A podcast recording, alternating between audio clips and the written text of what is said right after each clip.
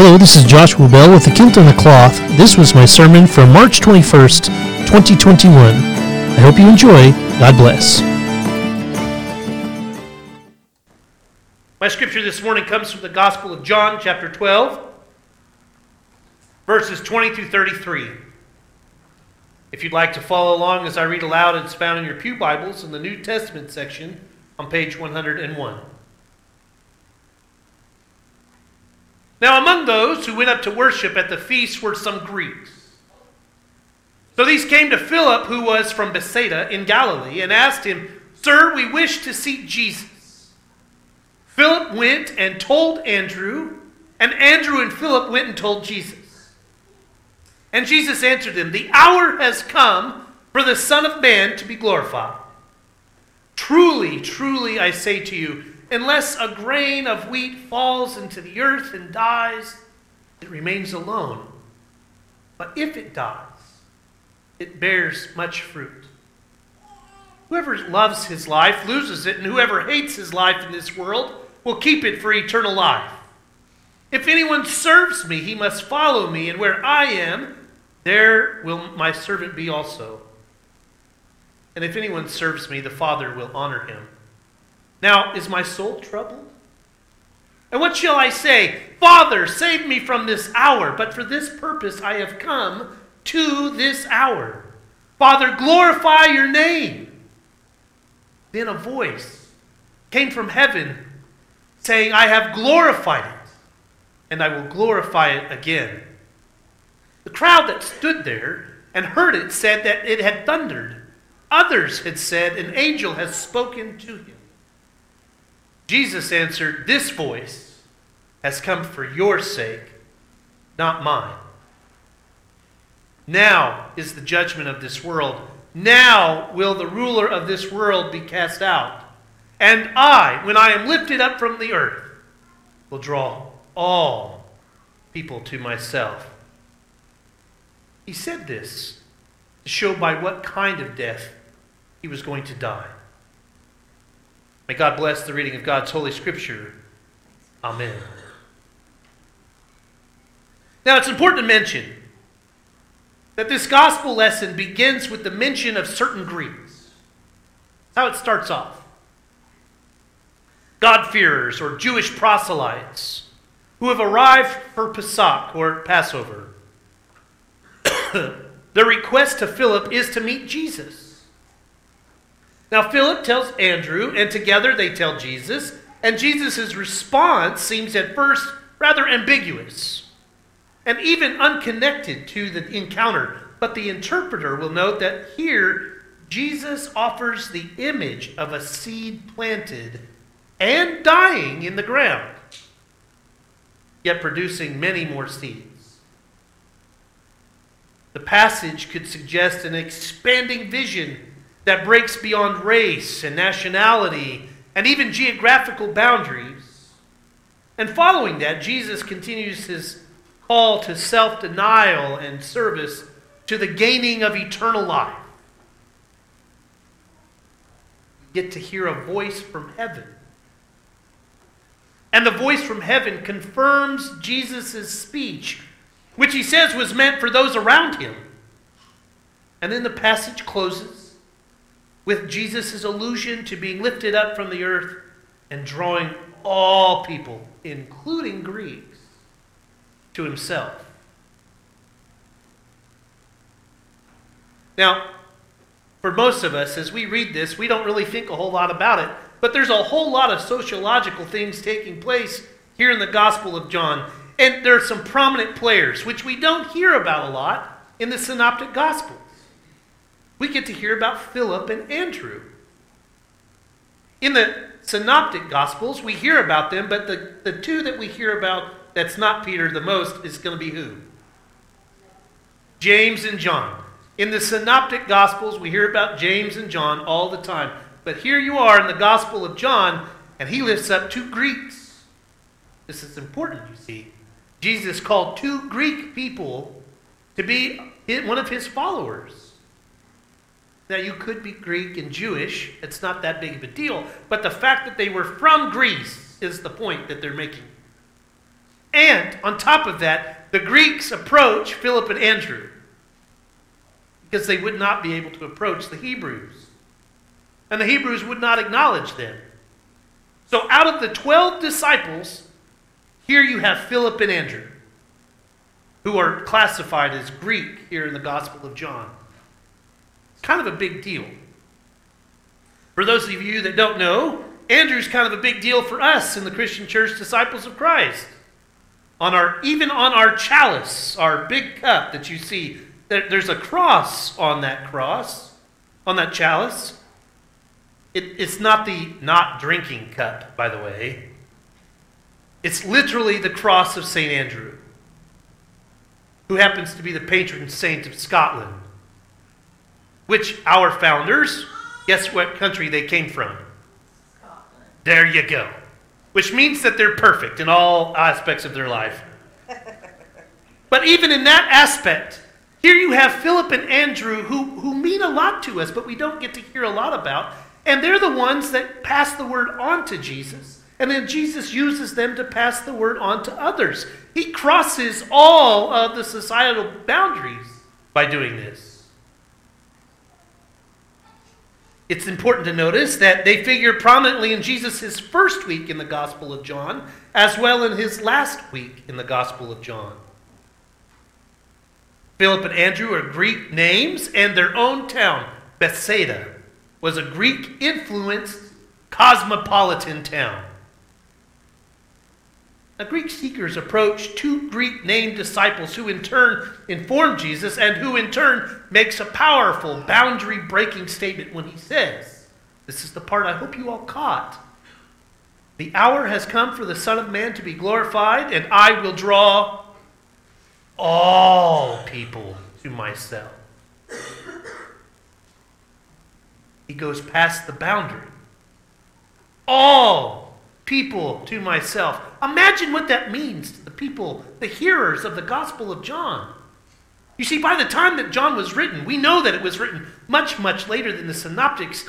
Now we've started to have church and institutional life, and the people that are hearing this are hearing, God even loves me, even if I am a Greek.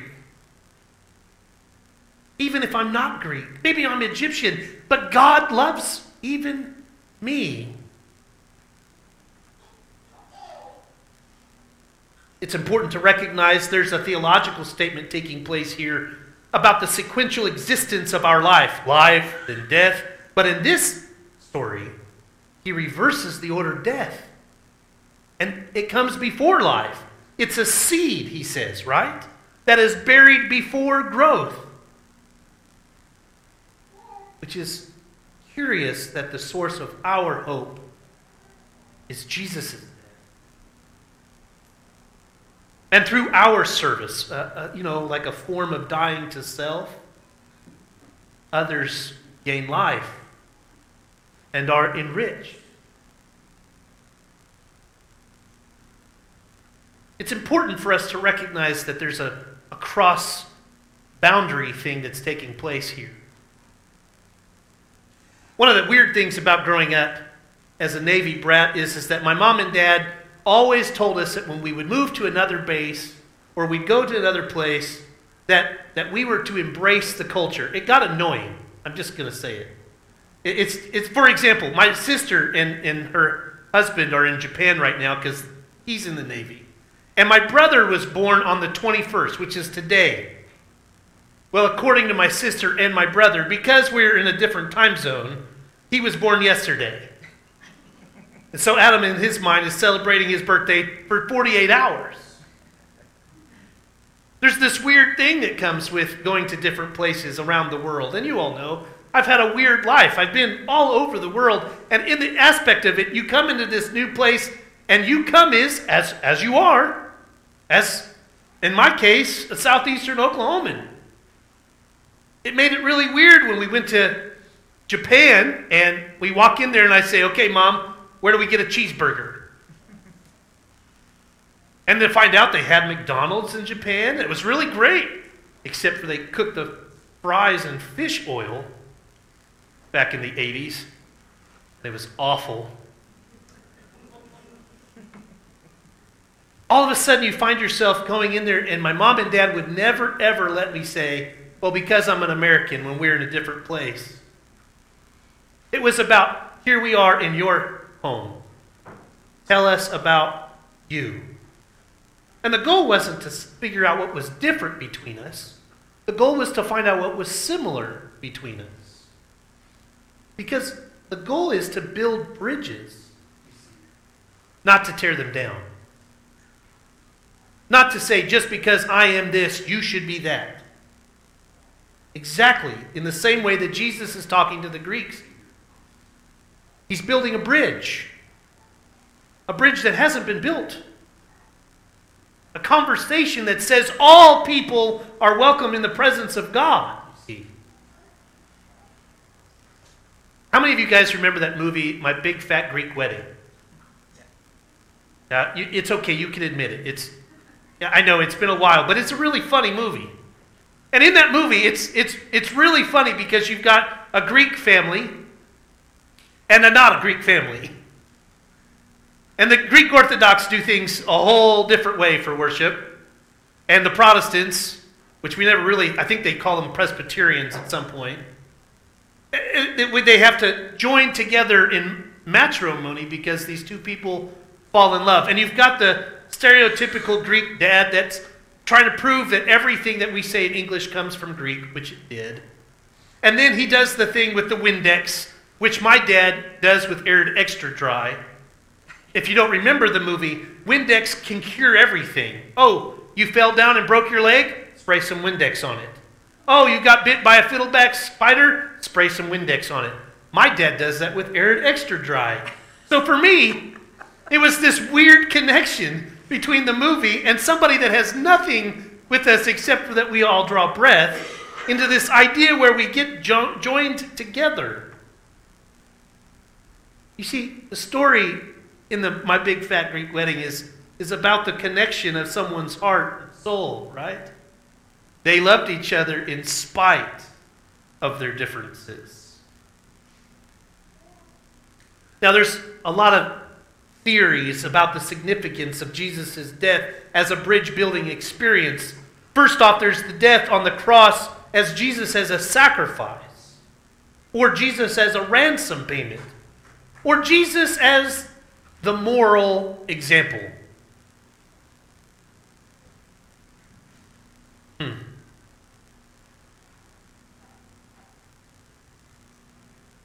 You start to see where there's two different, very different parties who are brought together for a common cause. It's a marriage in the movie.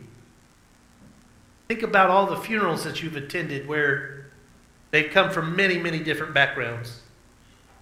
And here we are to celebrate this one person's life. There's a lot of things about building bridges that is interesting for our culture. We find ourselves in a time of church post pandemic, in my opinion. I know that we're still in the midst of it and still in some of the lesser throes of it.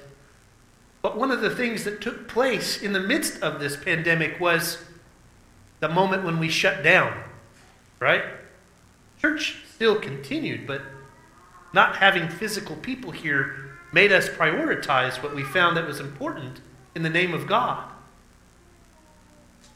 I don't know if you all remember what it was like last February, but the church gets stuck in a minutia of doing things. Why? Because well we have to do them. It's obligated.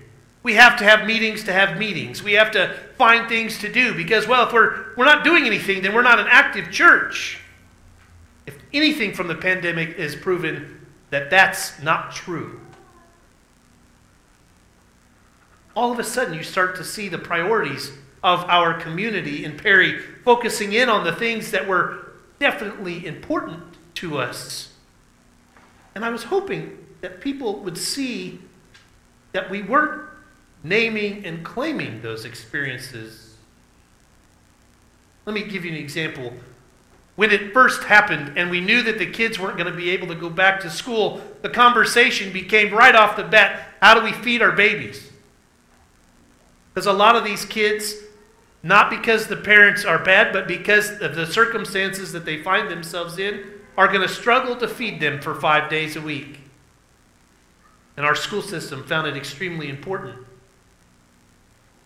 Did you see anybody standing up in front and say, oh, this was the Perry School District's job?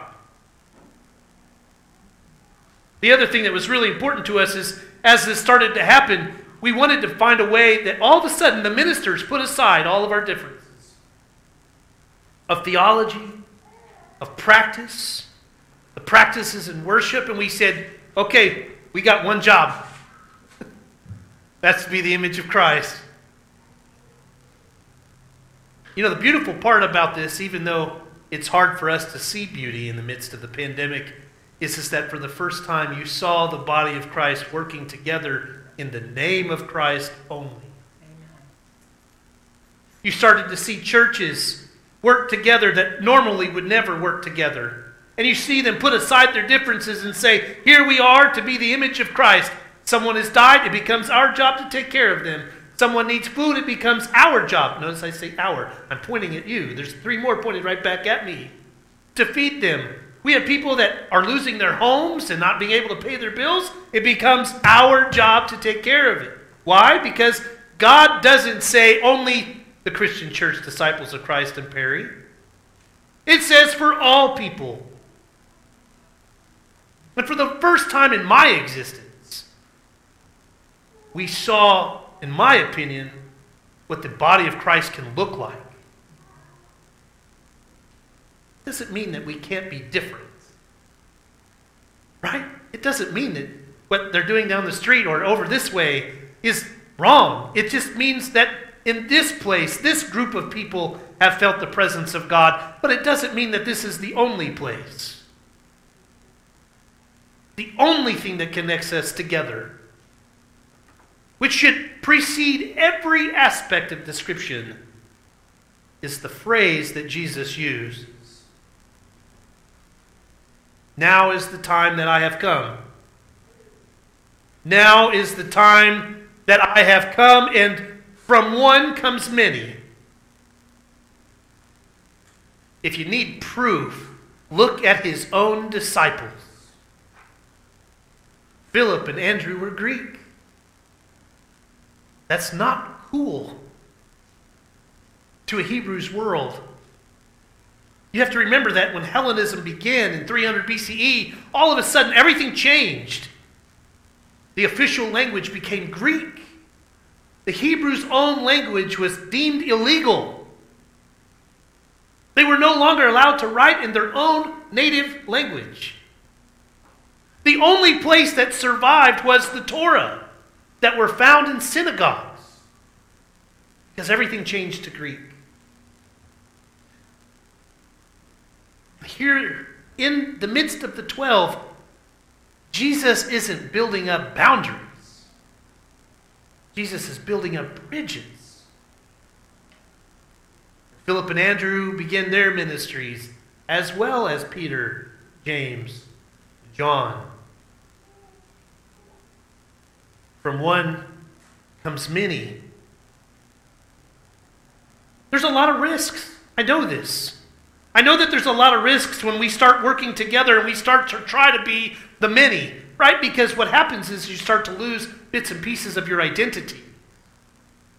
I'm a fifth generation Christian church disciples of Christ pastor. Tell me I don't understand that. I didn't know that there was a difference growing up for my friends that went to school with me. Because as I was being brought up, my mom and dad said, it's important for you to embrace the culture as to the things that are similar, not the things that are different. And I think for the first time that you have proof that that can work. In the midst of all of the pain and the suffering that we all seem to have felt in the last year, you have proof now that from one comes many.